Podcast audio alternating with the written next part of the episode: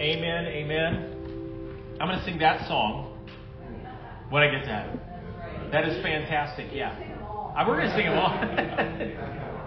We're going to sing them all. That is so great. If we can have our young kids go downstairs, uh, Miss Kiki's got some awesome stuff for you.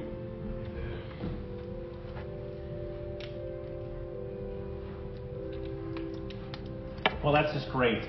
Hey, we kind of moved her a little bit more so you can see her beautiful face. Isn't it great? She's kind of facing us. She was off to the side. We're done with that stuff. So, Sandra, thank you. So this morning we're going to talk about learning to talk back to the devil. Last week we were talking about getting our lives in an understanding of how Christ sees us and how we're to see ourselves. And uh, it turned into kind of an anointing service, which was pretty amazing. Um, last weekend. Um, by the way, our website, we've been updating all the time. Make sure you're checking the website. Turning Point Rockford dot com has our calendar. We've now added even podcasts to it. So I know people get the emails, but you can also listen to the sermons via the website too. So keep that in mind uh, when you're wondering uh, the events that are going on and everything, but it's Turning Point Rockford dot com. Um, real quick, turning your Bibles to James chapter four. Verse seven, how many know you're in a battle? I know we don't like battles. Uh, we like to have it nice and quiet and we can play the harp. And but as long as we're on this side of eternity, we're going to be facing battles. And it's an understanding that we engage the enemy and stand toe-to-toe with him so we can grab hold of the victory that God promised to us. James four, verse seven says this. Humble yourself before God. That would be the first thing, wouldn't you agree? I'm glad he put that. Humble yourself before God. Resist the devil and he will flee from you. I want you to know that to resist the devil literally means to entangle. The Bible says for us that we wrestle. So when you resist the devil, you again are standing toe-to-toe with those things. Um, it's, it's so important for us to understand that, that we confront the devils that face our life. Um, R T Kendall wrote this. Imagine there's a meeting in hell. Millions of demons are present and the devil himself is working. Wait, before we say this, you've got to predicate that everyone's got to believe in angels and demons for this story to work, right? We okay, good. It's important. Imagine there's a meeting in hell. Millions of demons are present and the devil himself is working in the room. Suddenly you hear him mention your name. At first you are surprised and even a little afraid, but then you remember that some other names are known there too. The demon said to the imposter in Acts nineteen fifteen, Jesus I know, and Paul I know, but who are you? And suddenly you realize that your life has made a difference in the battle between good and evil. Every day we breathe in and out, thousands of times a day. There's a day fixed that unless Jesus comes first, you and I will only breathe out. No amount of money, power, or prestige can alter the date that we have with death. And that moment, the only thing that will matter is whether we have known Christ and served him well, that our lives have made a difference, in short, that we are popular in heaven and that we are famous in hell. Isn't that pretty amazing? He said in Acts that Jesus I know and Peter I know, but I have no idea who you are. And that imposter tried doing the things that the apostles were doing. And let me submit this in your faith today and in your walk with Christ today. Spiritual warfare is not reserved for the prophets and pastors and teachers and apostles. It is reserved for every God-born, blood-bought son or daughter in Jesus Christ. Can I get an amen? Amen. Today, if you are waiting for someone to pick your sword up, no one will pick your sword up for you. Amen. Amen. No one will. You can have people teach you, you can have people train you, but there comes a point where you have to put your confidence and faith not in yourself, not in a loud voice, not in a way you prayed, but understanding that in and through the name of Christ that you and I have victory. Three things I want us to understand. We're going to go through the three B's, guys. Are you ready for this? The three B's are this. Boldly taking a stand. Turn to someone real quick and say, I need to be bold. Boasting in the Lord, and you need to begin again. I think it's so important for us. When I was writing this out this week, this point one is going to be the longest point. I think it's important to boldly take a stand. Francis Frangipane wrote this, in the kingdom of God, there are no great men, only humble men God has used greatly. And I think that's important for us to understand. In the kingdom of God, there are no great men, only humble men God has used greatly. God wants to use you greatly to do great things for Him. Those who are, are with you are far greater than those who are against you. I want to tell you that this week, this last week, was a real crazy battle for me. You know, when you start talking about spiritual warfare, the enemy kind of wakes up himself and he says, no, no, no, we're not going to go down without a fight. And this week was a crazy week. How many had a crazy week last week? Now, sometimes your weeks are crazy and then other weeks they're really crazy. Well, this last week was a really crazy week for me. Lots of stuff was going on. And uh, for those of you who had some stuff going on, count it all joy. It's a great thing. You're on the right path. Because let me tell you something. If you don't have things crazy going on in your life, the devil doesn't have to even worry about you. There's a lot of people sleeping in their cells. There's a lot of people sitting on their hands not doing anything. And let me tell you something. The devil's not worried about that person. The devil's not concerned with that person. The devil is very concerned for the person that's going around being a watchman, getting involved with things, praying for things bigger than themselves, and God wants to use them. But I want to remind you today in your battle that those who are for you are far greater than those who are against you. You know, I go through the movie store. Anybody been through the movie stores before? We don't have those anymore. Everything's streaming now. But we'll go to the movie store because it's cheaper there sometimes. And we go through that family video place. What a hot mess in there it is. I mean, you go through the movies and it's like, all right, kids, everyone keep your eyes down, down, down. Keep, holy cow, look at that. We're going to go over here. Let's go. Where are your dumb cartoons at? You go through that place, and let me tell you something. It seems like every D V D that you look at in there is horror-related or thriller-related. It's just full of garbage, exorcism, all this kind of stuff. Let me tell you to take a bold stand today. If you want to take a bold stand today, let's start with this. Let me. I'm going to get in your guys' grits now. You ready for this? Why don't you stop buying the D V Ds about all that filth and then bringing them in your home and say, I'm going to take a bold stand for Christ? Would you entertain your mind with that crap? Oh, let me use the word that Paul said, dung, but we don't want to go into the description of what dung means there. See, we can't take a bold stand for Christ when we're entertained by the very junk that's affecting our homes. Come on, you can aim it there. We can't take a bold stand for Christ when we're almost mocking the very things that Christ said don't even entertain these things. You want to take a bold stand for Christ? You're buying the junk and bringing it into your home and giving it to your kids. What are we doing? Amen.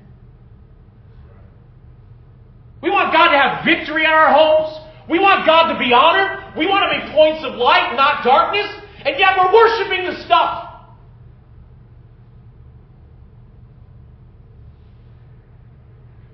And you know, it's different now. You know, back in the seventies, you had The Exorcist, which was very popular. And what was interesting through The Exorcist, although it was a horrible film, do you know what it did? It awakened a whole population of people to realize that there was some other stuff going on. Right.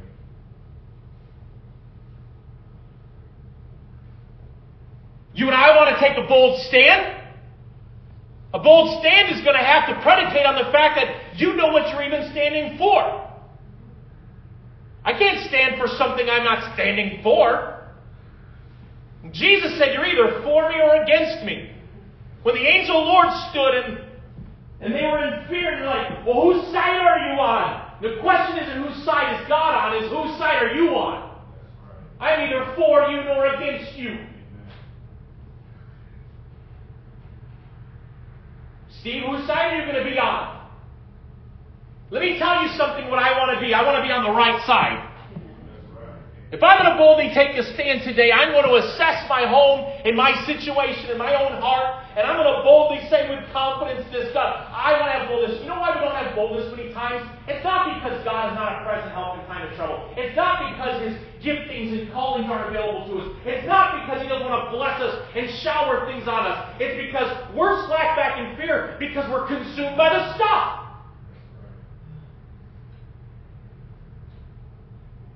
God has not given us a spirit of fear. Amen. He's not given us that. And if you have a spirit of fear in your home and in your life right now, I I challenge you to take some stock and looking at yourself and where you're placing your confidences and what you're watching and what you're doing and what you're listening to and say, God, is my life being patterned in a boldness to uphold this junk?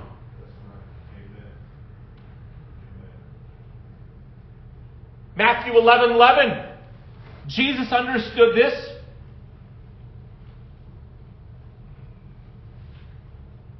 Aren't you done with the pancakey talk in the, in the churches? Aren't you done with the cute little conversations about how we can just all just snuggle with snuggle bears? Don't we want to get into the real meat and potatoes? Don't we want to get into the meat and potatoes of the kingdom of God and what Jesus did and how he executed things and what he did and how he went through life, how he dealt with people and circumstances, how he dealt with the enemy? Jesus dealt with the enemy. And he confronted him face to face, just like you will.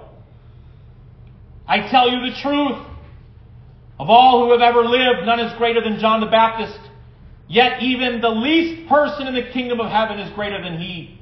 And from the time John the Baptist began preaching until now, the kingdom of heaven has been forcefully advancing. Don't you love that? Forcefully advancing. And violent people are attacking it.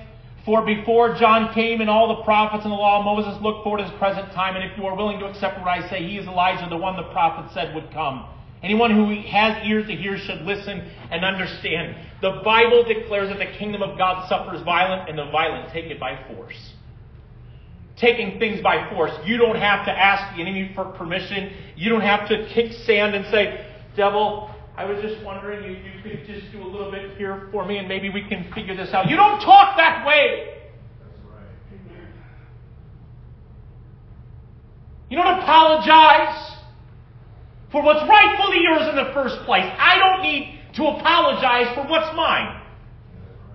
That's right. Take it back. Maybe Mike will hit me later. Mike Roberts told me a story once when a guy was going down the street and he had taken his lawnmower. Sorry, we're friends. We can do this. You can get me later. When you're up playing the guitar, just tell a story about me, all right? I'll, we'll trade. Um, he told me, he's like, Steve, you know what I did? And I'm like, what did you do? Because this guy's walking with his lawnmower down the street. Just walking down the lawnmower. You know, they, they tell you in Rockford you want to close your garage door and don't leave it open. It's one of the flights of Rockford. This this guy's moving. He's like, hey, that's my lawnmower. Give me my lawnmower back. He's like, it's not your lawnmower. He just took it back, right? It was pretty simple. Mike just took his lawnmower back. See, what the devil's doing in our life is he's grabbing stuff from us that's rightfully ours. He's taking it. He's walking down the street with it. And the majority of people are sitting around going, wait, now is that our lawnmower? Wait, I mean, it looks like ours. What should I do, honey? I mean, I don't know. It kind of does. They have the grass and where it was. There's those stains there. What should we do, honey? Let's pray about it. Let's sit and pray and ask if this is ours, Lord. And if it is thy will, we'll go get the dumb lawnmower. Do you see what we've done in the church for this stuff that's ours? I don't need to pray about certain things, folks. I don't need to ask God if it be thy will about the stuff that he gave me.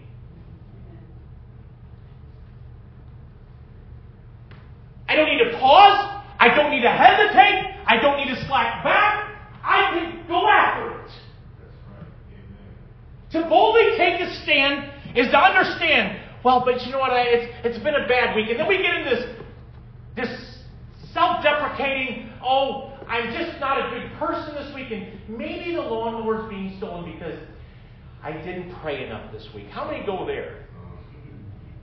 Come on, how many go there? You are a son and daughter of the Most High. That's your lawnmower.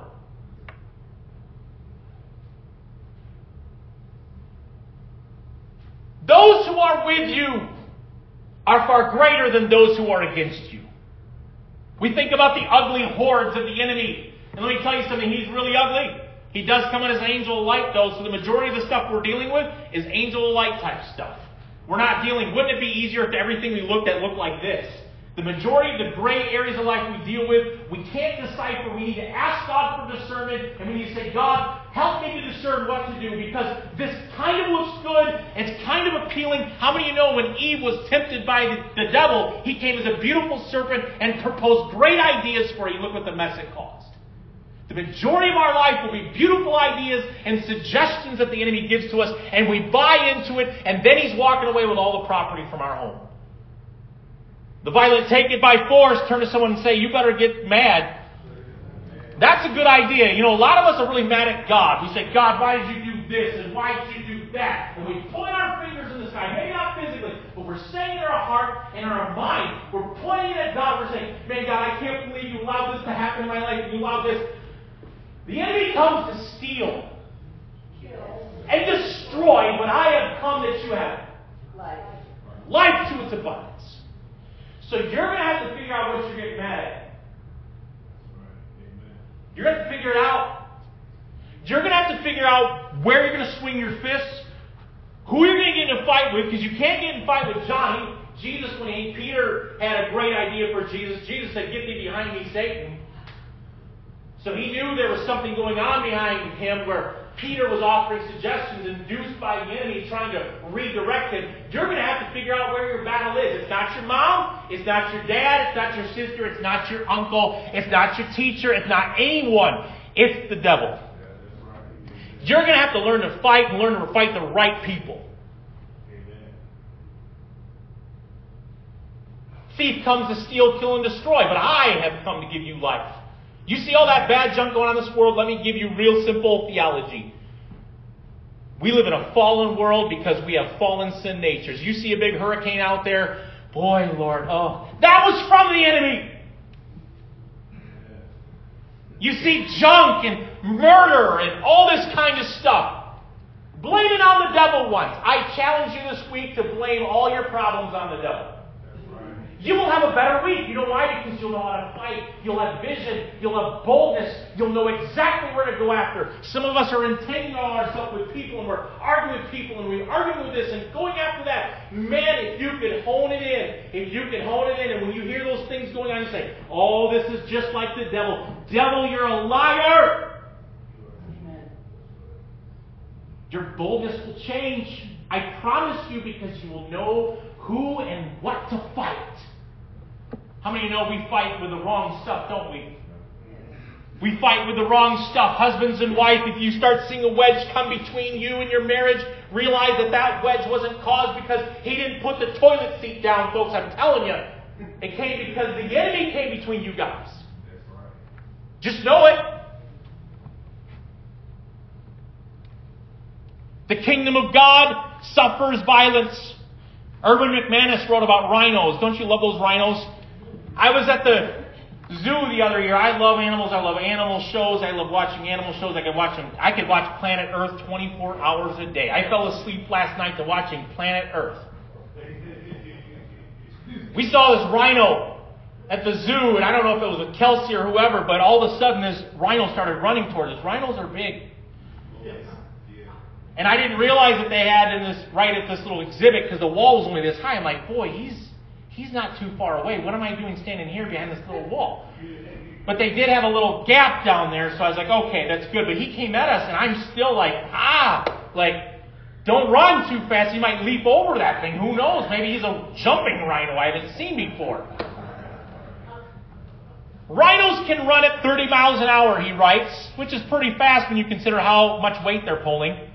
They're actually faster than squirrels, who can run twenty-six miles an hour. How many of you know those dumb squirrels? I try shooting them.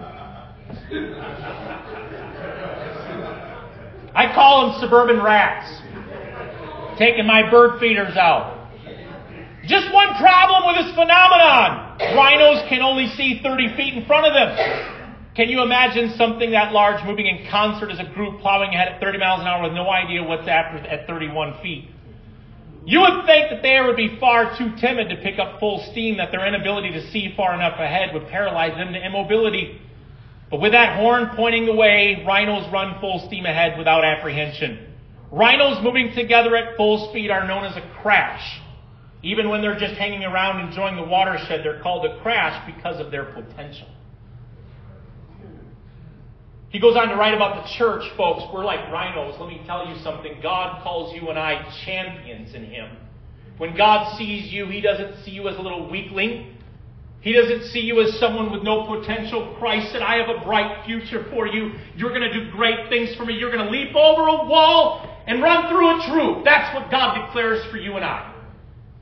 So when we see ourselves as rhinos today, we say, well, man, I don't know about the future, what's going to happen here and what's going to happen there. I don't see too far ahead. So what?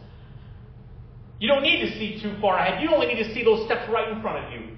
All God's asking you and I to do is pick up the sword and start to fight with Him. Who's willing to fight with the enemy? That's right. Amen. We in the church, we're like a crash. We're an unstoppable force, the Bible tells us. Do you know where the where God declares where the enemy is placed under the church? Under us, with our foot on His neck. Not above us.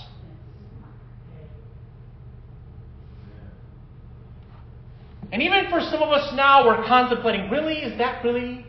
Like, now when you read the book of Acts, it gets pretty exciting, doesn't it? Where you see the apostles, when they would go into cities and territories controlled by principalities and powers, and they would start to fight and entangle them. We in the church are a crash, an unstoppable force. But let me tell you something with the battles that you face right now, and this is what will destroy your confidence in the Lord. Don't look too far ahead in the battles that you face. What do I mean by that is some of us are already putting out our conditions for how the battle is to be laid out and how it's to be done. And so we start looking at it and we go, well, wait a second, what's going to happen five months from now, five weeks from now? If you don't have those answers, can I give you an assuring position of faith that you can have? You don't need those answers. Because you're confident that the Lord is with you, that He never leaves you and never forsakes you, and that He is as close as the mention of His name. And when you need to make a turn, God will tell you and I when to turn. Can we trust that? It's beautiful, and some of you in faith right now, we're going through that right now, where you're like, where do I need to turn? God, what do I need to turn? As opposed to fretting about that, just trust that God has given you steps. He's ordered your steps, and as you battle confidently, you might only see thirty feet ahead, but that's the only thirty feet you need. When you battle, that's all you need. You know, because when we get into battle, we look at all the other stuff, and we start to entangle those things and what ifs over here. And we we actually start dragging in more opponents that we didn't even need to be fighting in the first place. Don't fight all your battles at once. Take one at a time. How many want to fight just one battle at a time? We got battles on many fronts, and there's many theaters, and you think about World War Two, and they would have theaters, and they would have these places of, of interest and that were important, and they would focus all their attention on that. Folks, let me tell you something. Focus all your attention on just that right now, the thirty feet. But let me tell you something, what you are, you are a rhino. That's right. Amen. Amen. You're a rhino. You're a rhino. Don't try to look too far ahead in your battles. Don't worry about it. You say, well, how is this going to work out? How is that going to work out? Maybe in your finances, the battle right now, the enemy's trying to destroy things in your life and take things from you. Say, Lord, I don't know how this... You know, it's funny when I start looking at the metrics. I'm forty-two years old, and you start to plan out what you're supposed to have right now. How many have exactly what that financial planner has told you you need right now? Well, I guess I'm a failure then. Right? Guess you're a failure. But we forget about the spiritual advisor, financial advisor, that says that He provides for all of our needs according to His riches and glory. Amen. What must start to crash? The things inside of us. If we're going to be a rhino, let me tell you what's going to start to crash, and it's going to make everyone feel uncomfortable, because every one of us enjoys status quo. There's not a person in this place that doesn't not like status quo. You know why status quo? We like status quo because it's the same. We even like the junk because at least with the status quo, we can anticipate the status quo. If your status quo is junk and that's all your expectation is, you're like, well, I didn't expecting anyone. I'm not let down today. I'm not, you know, I don't have to worry about anything. I have absolutely no expectations in what I'm dealing with with life, so this is perfect status quo. That's how we get. So it's going to start to crash the status quo. The status quo, here's what the Lord will start to do. The status quo that the Lord will go after, it transcends the softness of stained religious formulation. It's society's expectation that the religious community provide either entertainment or dead traditionalism. The upheaval is not caused by political provocation or armed advance. It is the result of God's order shaking relationships, households, cities, and nations by the entry of the Holy Spirit's power working in people. See, the church is not at all offended by a church of God doing dead traditionalism, doing little cute little entertainment for people, doing cute little things. You can do cute little things, but it's interesting when you start to go into the power gifts and displaying that there is no name under heaven by which you must be saved, which is Jesus Christ. Then people get offended. The Bible says that the cross is an offense to the world. Church is not an offense to the world. The cross is, though. What is God going to stir? You know, when Jesus came, he goes, I didn't. I, I came to bring the sword. What is he talking about? Man, he said, I came to separate, you know, families. And, and we're like, well, wait a minute, Jesus, where's this peace-loving Jesus? Says, yes, but when you start to follow Christ, people start to take their places, don't they? People start to go, wait a minute, what are you talking about? How many of you, when you started walking in the power of Christ, people at work and maybe some of your old friends started going, what the heck's going on in that person's life? Right, right. Start to judge you, start to condemn you, because the name of Christ is cursed in the world. That's right. Amen.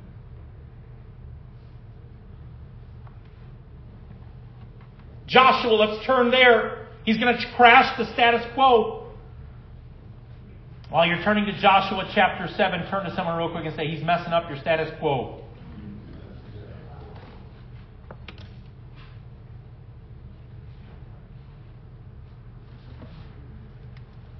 We're going to A I. A I defeats the Israelites. Joshua seven, verse four, let's start there. It says, so approximately three thousand warriors were sent, but they were soundly defeated. The men of Ai chased the Israelites from the town gate as far as the quarries, and they killed about thirty-six who were retreating down the slope. And the Israelites were paralyzed with fear at this turn of events, and their courage melted away. And Joshua and the elders of Israel tore their clothing in dismay, threw dust on their heads, and bowed face down on the ground before the ark of the Lord until evening. In verse seven, then Joshua cried out, O sovereign Lord, why did you bring us across the Jordan River if you're going to let the Amorites kill us? If only we had been content to stay on the other side. Lord, what can I say now that Israel has fled from its enemy? For when the Canaanites and all the other people living in the land hear about it, they will surround us and wipe our name off the face of the earth. And then what will happen in honor of your great name? And I love this because the Lord didn't take that from Joshua. Joshua was complaining. Joshua was whining. Anybody done that before? See, we want God to make us feel bad and get his healing salve out. He gets it out, I'll tell you. But the Lord said to Joshua, get up! Why are you lying on your face like this? Didn't that sound great and religious that Joshua did that? So religious, the religious penitence and fasting and prayer and, oh, Lordest, get up! You think I was the one that caused us defeat? And Israel has sinned and broken my covenant. They've stolen some of the things that I've commanded must be set apart for me. And they've not only stolen them, but they've lied about it and hidden things among their own belongings. And that is why the Israelites are running from their enemies in defeat. For now Israel as itself has been set apart for destruction. I will not remain with you any longer unless you destroy the things among you that were set apart for destruction. Get up and command the people to purify themselves in preparation for tomorrow. You want to talk about taking a bold stand and affecting the status quo in your life? You know, many times you say, God, why am I experiencing such horrible pain and suffering and all these kinds of things? Folks, one of the things that I suggest all of us do is take a stock and an inventory of our life and start to look at things and start to destroy the things that we know are in direct opposition to God. And everybody has to figure out and work out their own salvation with fear and trembling. I had one one guy used to work with, his wife was so upset because of what was going through the T V. You know what she did? She took the T V out on the front porch and she took a hammer to the T V. Came home, he was wondering where the T V was, and she said, it's out on the front step, you can watch it. She was tired of the garbage that came through.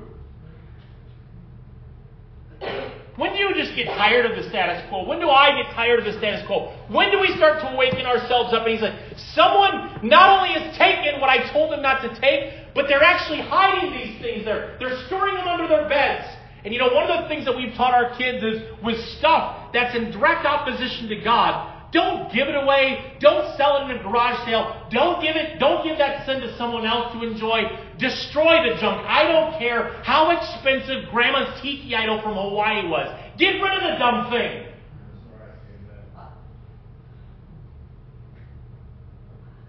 Oh, but this was so precious, and this is, oh, this was so beautiful. I'm going to sell it on you. Why would you give that to someone else to enjoy and bring that junk in your house?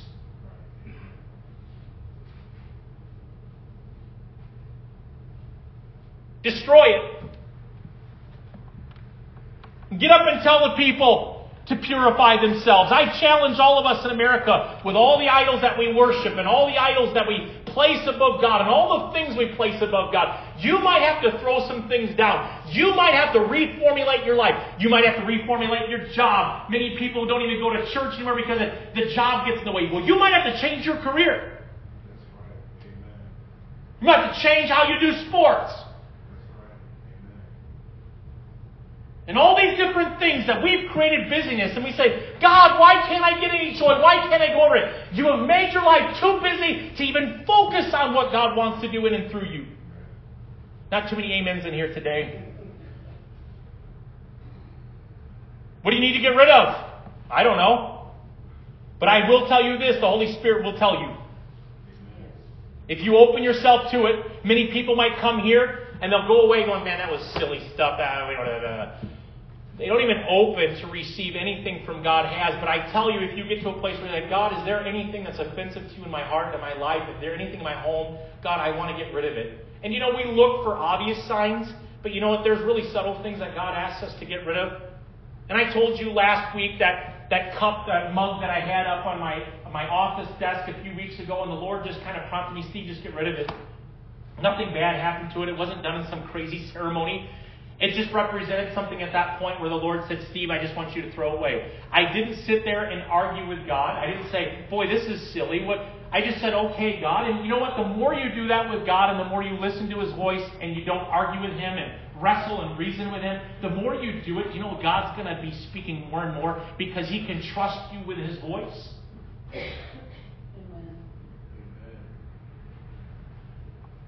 Judges six.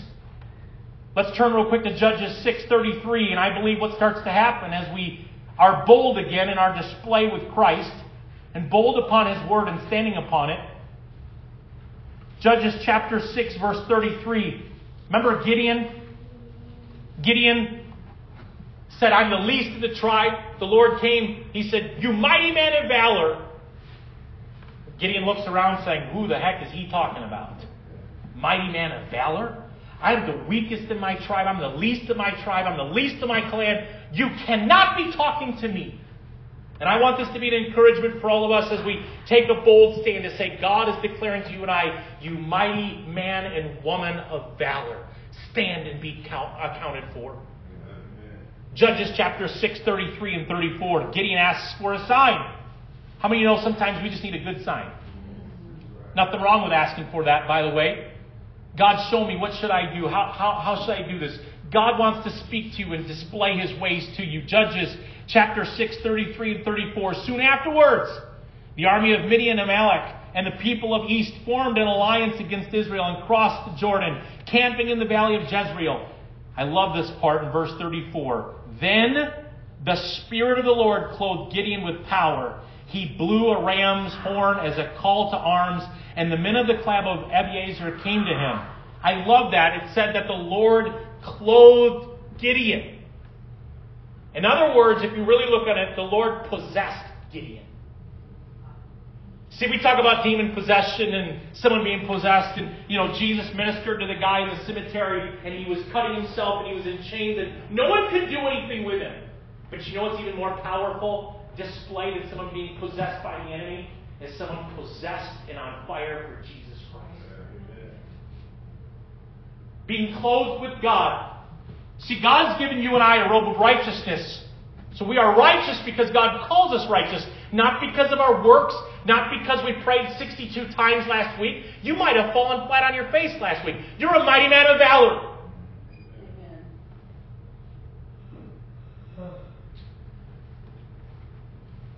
Let me tell you something. God did the same thing to Gideon as he's done in many men and women of faith. How about the Elijahs? Elijah was one of the last left. In fact, all the prophets that were sitting at the table, Jezebel had taken them all out. And Elijah said, we are going to have a meeting. Bring your Baal-worshipping prophets up here. We're going to see who's bigger and better. Don't you love that when he commanded attention and he said, we're going to have a little call to faith and say, whose God is bigger? Let me tell you something. Your God is bigger than the boogeyman in your life. I say that very, I don't mean the boogeyman. You know what I mean by the boogeyman. He is bigger than every ugly thing that you face. He clothed Elijah. He clothed Moses. He clothed Gideon. He clothed Samson. I love Esther, who was clothed with the Spirit of God. As she walked in to minister to the king, he could have taken her death because she was unannounced and not brought in. And when she brought in there to give the word of the Lord, God clothed her. I want to tell you something. When you go into places and situations unannounced, understand this, that God is clothing you with His Spirit. When you walk in and stand in behalf of your children, maybe your children are rebellion, maybe your children are facing fears and dealing with things, maybe when you stand in their room when they don't know it, I love it because you know what? When the kids maybe are not in their in their bedroom or wherever, Anne will pray at different seasons. She'll go in there and pray in their rooms. It's a beautiful thing. I challenge you moms and dads, sneak into your kids' room because your kids may be going through something. Put your hand on their pillow and say, God, give them dreams and visions. Bless them. Speak prophetically into their life. Give them a call.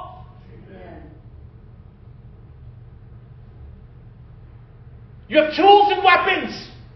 Husbands and wives, once again, as a child, opposed to figuring it out and trying to read more books on the thing you already know everything about. How about you do something that you've forgotten? And it's the power of prayer, where two or more are gathered in my name. There I am in their midst. Amen. When's the last time you've been praying with your spouse? Amen.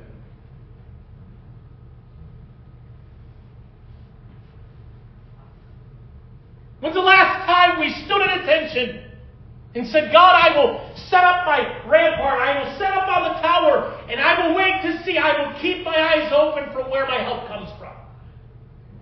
When's the last time we've done that?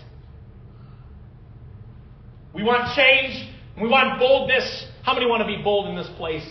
Folks, I need boldness, I need boldness, I need boldness. My little type A personality doesn't work on Sunday night when it's really dark out and I'm getting my trash. I need boldness like the next person. What about David and his mighty men? How about Peter speaking boldly once he was filled with the Holy Spirit? He said, we're not drunk as you suppose. You say with boldness, what do I do? Ask God to clothe you today and anoint you to do the work that He's called you to do. And your work might be more of the same thing. We think, well, God, anoint me to do my work. Well, I need new work. I need different work. I don't like my work. You got to finish the work you got in front of you. And the work, it might be years. It might be months. I don't know what the time frame is for the work in front of you and what you have to do. But as God unfolds Himself, as you like a rhino press forward, God will clothe you. He will anoint you to do the task that you have to do that no one else notices. Daniel eleven thirty-two, don't turn there, but write it down. And as you boldly understand this, but the people that know their God, they shall be strong and they will do great exploits. First Corinthians four twenty, for the kingdom of God is just not a lot of talk, It's living by God's power. And as we know our God, let me tell you something what know is. This is what the Pharisees didn't have. The secret ingredient they were missing was the presence of God. One thing I prayed, I'm like, Lord, go before us today. When I was praying this morning, I'm like, go before us in church today. God, I pray that this church, this body of believers would be people anticipating something that you would do differently, that we would destroy the status quo because of the faith that you've placed in us to want more than what we had last week. I am not content with last week. You're not content with last week. It's a fresh bread idea. It's an anointing that God gives to us to stand, or to stand and be bold. That word to know, those who know their God will do great exploits, means to experience. Folks, you can read this Bible from beginning to end and in between. You can show up at every Bible study, at every meeting, at every prayer rally, whatever you want to have. But if you don't know God, you will not do great exploits. And that word to know means this, is to experience God. We kind of treat God like People magazine, and we'll talk about like Hollywood people. Well, I know that actress or that actor. I know they do this, and they're married to this, and they have these kids, and they're these four movies. That's knowing someone, but you haven't experienced that person. We can go through today and say about all God did. Can I just remind you that that God you're reading about is the same God yesterday, today, and forever? And that He wants to work and do great exploits in your life and my life? Psalm forty-four five. Let's turn there. I do want us to turn there. Psalm forty-four, verse five. See, I'm still on point one.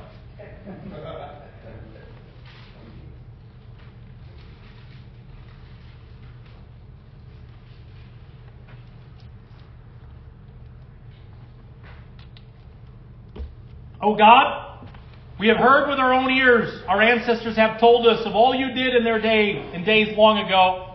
You drove out the pagan nations by your power and gave the land to our ancestors. You crushed their enemies and set our ancestors free. They did not conquer the land with their swords.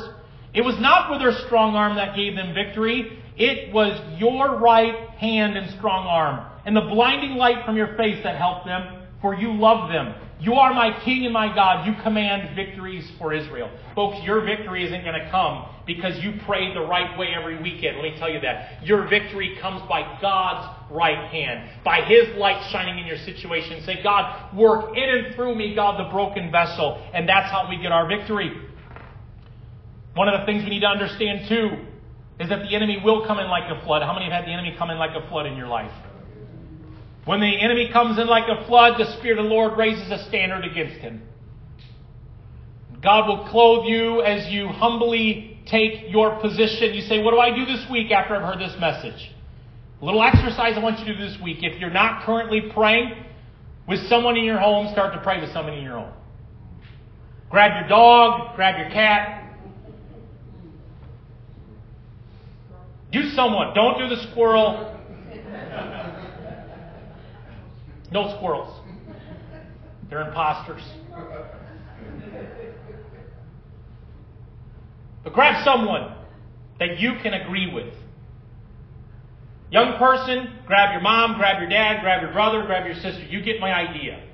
Spouse, if you're not into that, let me tell you something. The first couple times you do it, if you haven't done it in a while, you, first of all, wives, they will drop their jaw. Husbands, if you haven't been doing it, they will go, what?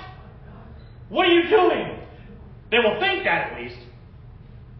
But if you haven't been doing it and you want to start doing it, grab your spouse's hand and pray together. And it might be a simple prayer. Some of you practice this already, I know. Some of you practice this already. Don't pray, you know, fix this person or that person. Say, God bless them, work in their life, do an amazing thing. God bless this home. Start there. Bless this house. You know, you see in all the Marshalls and T J Maxx, all those places, those little blessing signs. Let me tell you something. The blessing of God doesn't come because you have the old, rustic, bless this house sign on your house. It comes because you carry the blessing into your house. Amen. Bless your children. Speak over them. What do I mean by speaking over your children? In the Old Testament, the fathers would Pronounce blessings over their kids. And I challenge you to speak over your kids. And, and it doesn't have to be a religious ceremony kind of thing. When you're walking down, just tell them that you love them and you just love to see God working in their life and that you're a blessing to me. Let your children hear that. Let me tell you something. Your children have many voices in their head this week. Whether it be from forms of the internet, television, school, the teachers, whatever it be, they're getting voices. And make sure that your voice through God is a lot louder than all those other voices. And I promise you this, let me give you a guarantee. Everyone say, what's the guarantee? If you're doing this according to the Spirit of Christ, the staleness of Christian faith that you may have been experiencing will go away. And you'll be revived. And that's a huge thing. I didn't get an amen there. You'll wake up to things and you'll start to hear God's voice more. Second thing is this, boasting in the Lord. I want to finish with this point. We'll go to point three next week because we're going to be doing this more into next week. Number two is boasting in the Lord. Boasting is this. It means excessively proud and self-satisfied talk about one's achievements, possessions, or ability. How many of you know we got a lot of that in social media? Yeah. We're proud of ourselves and our accomplishments and our abilities. We flaunt it. We tell the world about how much we've got and how much money we have and all the influence. But you know what? Boasting, Paul says if you're going to boast, if you're going to boast, boast in one thing. Boast in the Lord. Amen. So when we boast in the Lord, we are excessively proud of God and His accomplishments and His working. We are excessively proud of the heritage that we have in Christ. Folks, I want to tell you, I am so thankful that I'm on God's side. I am so thankful that God has my back. I am so thankful for His grace. I am so thankful for His support and His love, that He showers blessings over me, that He dances over me. I am so thankful for God because He loved me, He died for me. Amen. Some of us today have been excessively boasting about the bad things going on. Man, it's horrible. No one's had as horrible a time as me. This is just so bad. This is horrible, and this is what's going on. And we're... We're literally elevating the jump over God. And when a champion of faith decides I'm going to boast in God in spite of the odds, I'm going to boast in the confidence that yes, just like Rod said this morning, His promises are yes and amen. His promises are good. His promises are true. And I can stand upon these things. God loves, by the way, I love what John Piper says, God loves a heart that boasts in the Lord. He loves a heart that gives Him credit for what He alone can do. How many of you have had some things in your life happen where God did it for you and only He alone did it? Amen. He loves a heart that relies on His power. He loves a heart that wants Him to get glory in all the things that He wants the power of His Son to shine in our weakness. Folks, strengthen yourself in God. Do you know the job that you have? You want to say, well, where do I start boasting in God? Start boasting in God with the job you had. You didn't get that because of your brains. You got that because God gave you those brains and hooked you up. You didn't do that on your own strength. Where do you think your breath came from? We're so proud and arrogant in America. We're all self-made. Let me tell you something. We are God-made. And if it weren't for God, we wouldn't have any of this. That's right. Amen. God loves a heart that gives Him glory in all things. And even when things are bad, He loves it when we lift up to Him and say, God, yes, it might be bad, but let me tell you something behind those clouds. God is a great, great Son that's coming. Boast in the Lord. Turn to someone and say, start boasting in the Lord. Let me tell you something. You start declaring and speaking to the, the demons who try to fill you with fear. And I want to remind you that God has not given you a spirit of fear and timidity, but of love and power and a sound mind. Folks, I long for a sound mind. There's been times in my life where my mind has gone all cattywampus. Anybody been there? Yeah. You're just thinking about this and thinking about that, and you are worried. And man, there are seasons, man, where I was afraid of dying over this and dying. It's crazy stuff, guys. And we always want to say, well, where did it come from? Where did it come from? Where did this come from? It just come from the devil. We want to establish kind of a pinpoint. I don't know where those fears came from for me personally. I really don't. I would be introspective. I would do this and I would do that. And sometimes it was just consuming and it came from nowhere. Yeah. All I know is when the enemy attacks, like what he did with Jesus, he attacked him in the wilderness. And there's another verse of Scripture that declares, and Satan went away and he was going to wait for a more opportune time. I don't know what your opportune time is and mine is, but I know about the mind games that can play with me. And the only thing that helps me in my mind is, you know what, it's not, you know, because then what we start to do is do these mental exercises. I'm not going to think about this. I'm not going to think about this. I'm not going to think about this. How many know you make me think about it forty more times? We're all guilty of it. All I've known how to do with dealing with my own anxieties, and they've been major, is I had to replace those thoughts with other thoughts. I had to develop another habit and say, once that starts going, I had to insert another thought. Because what good is it, the Bible declares, if you got this clean, perfect house, but it's empty, the, the enemy comes back and he realizes that this house is empty and he refills it up again and it's worse than it was before. I had to fill my clean house with the things of God. And my house, my mind, my heart, the temple that God has blessed me with, I have to fill it with the things of God and realize that God has not given me a spirit of fear. This fear is not from God. This problem, this thought is not every thought that enters Steve Lapp's head is from the devil. I've said it over and over again, but I'm from the Lord. And we have to ascribe that and understand what's going on. Begin again. Sandra, if you want to come up here and start playing. Anybody failed in here before? And over and over again we fall. And we stumble. But thank God for His grace. The Bible says it's not if you're going to sin, it's when you sin. And the Bible says if you say you're without sin, you're a liar. So we begin again. I read this article from Josh Squires. There was a documentary about an Army mountain warfare school. This documentary claims that it's the toughest school in all the military. It was the winter session of which contained unbelievable trials and physical and emotional that seemed to assail the students from the time they arrived. But the event with the highest dropout rate was a multi-day hike up a snow-packed mountain. It required traversing the whole mountain from bottom to top through over ten feet of snowdrifts, with a large, heavy rucksack slung on their back with no special equipment. They had their feet in sheer determination. On the morning of the infamous march, a drill instructor spoke to soldiers. I expected it to be something full of bombast and bluster, urging the group to complete the task at hand or face swift retribution. Instead, the wise soldier simply said, "If you want to quit, look at the top of the mountain." He went on, "But if you want to make it through, then just find the closest tree. And tell yourself, I'm going to make it to the next tree, and then reevaluate. And then when you get to that tree, do the same thing again, finding the next closest tree. And if you do that tree by tree, soon enough, you'll find the top of the mountain." Folks, I want to tell you today, when you stumble and when you fall, which you will in ten-foot snow, and when you're stumbling forward, here's what I love about the believers. We're not stumbling backwards, we're stumbling forward. Amen. You know what you're doing when you stumble? You're stumbling into the hands of God.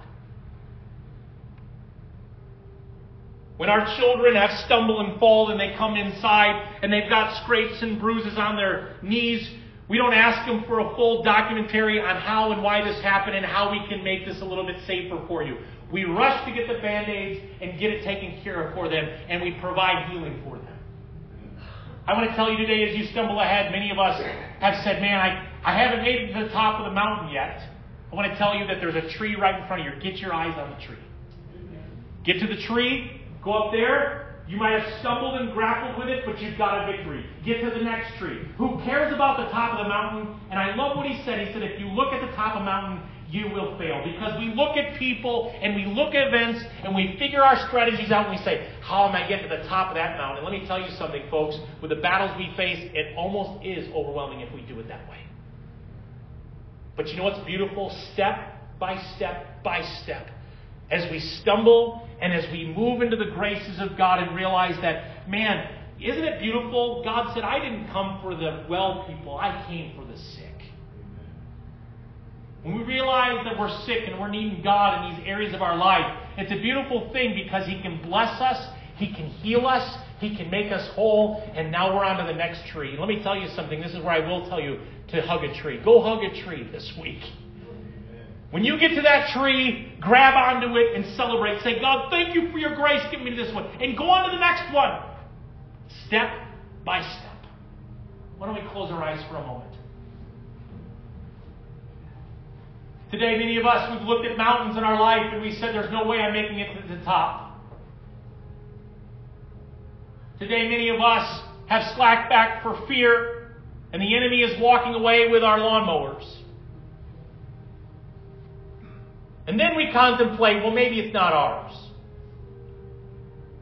Many today here haven't prayed with their loved ones in a long time, maybe. And I want to prom- give a promise to you today that as you do this, as you practice, practice, practice, practice, practice, you will hear God's voice. And all the roaring and all the voices in your head, all the anxieties, theories, th- theories and doubts will dissipate as you hear the voice of God as you climb your mountain. Today, first and foremost, today you don't know God. You don't have a relationship with Him. You don't know Him as your Lord and Savior. You haven't called Him King and Lord. You want to know Jesus Christ as your Lord and Savior. I know maybe you've had the religious status quo, but you have never invited Christ into your heart. And today you want to do that. You long for that relationship, even in the small group here. I want to leave that call open. If you don't know Jesus Christ as your Lord and Savior, would you please raise your hand? Next thing is this. Maybe God's calling you to a new awareness. Maybe God's speaking to you right now in the battle, in the place that you're facing. And you just don't see victory. But today you realize that God is wanting to clothe you, to possess you, so that you may get victory. And all it takes is a little boy, like a David, to grab that smooth, small stone and with the working of the Spirit, take down the giant. Today, God wants to use you and make you His champion. Today, you say, you know what, I'm standing for some of those things in my life right now. And right now, I'm choosing to come into agreement with that. And I'm going to be bold and confident in the things of God for my life as God shows me how.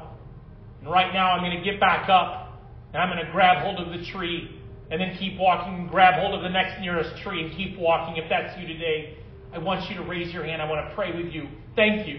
Thank you. Thank you. Thank you. Thank you. Thank you. Those of you who raised your hands, I pray this over you. In fact, dear ones, today, with a spirit of boldness, those of you who raise your hand, please stand. I want to commission you today and say that God is calling me and God is clothing me. For the battles that I'm facing, I want to declare to you that they are already won in and through the name of Jesus Christ. That God defeated all the principalities and powers. It's yours. That's your lawnmower, loved one. It's your stuff that God gave you. And I declare today, for all of those who have stood today and said, I want God to fill me with boldness and clothe me. Well, this isn't about you being in a wrong or right spot before. You were in the right spot.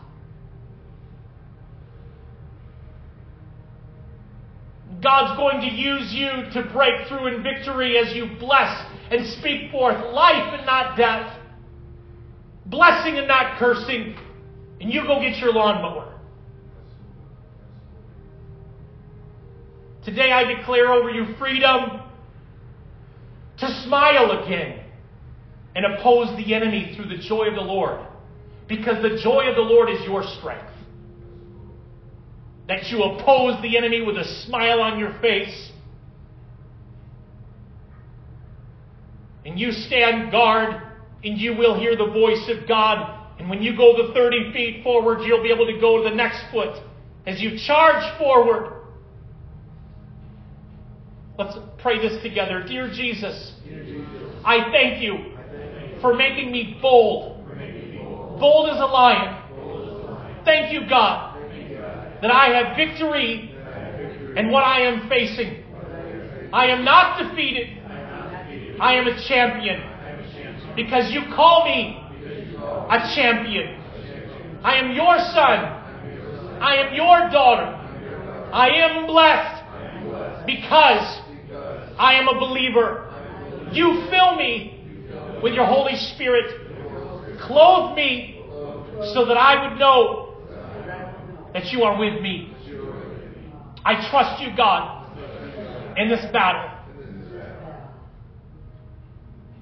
In Jesus' name. And today now, I rebuke the enemy by the blood of Jesus Christ. That no weapon formed against me or my family will ever prosper. The enemy will be confused and destroyed through Jesus Christ. Because greater is He that is in me than he that is in the world. Amen. Amen.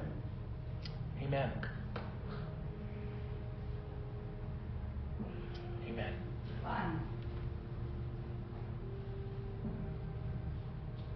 We're not going to have a dropout right here, are we? Because God loves dropouts.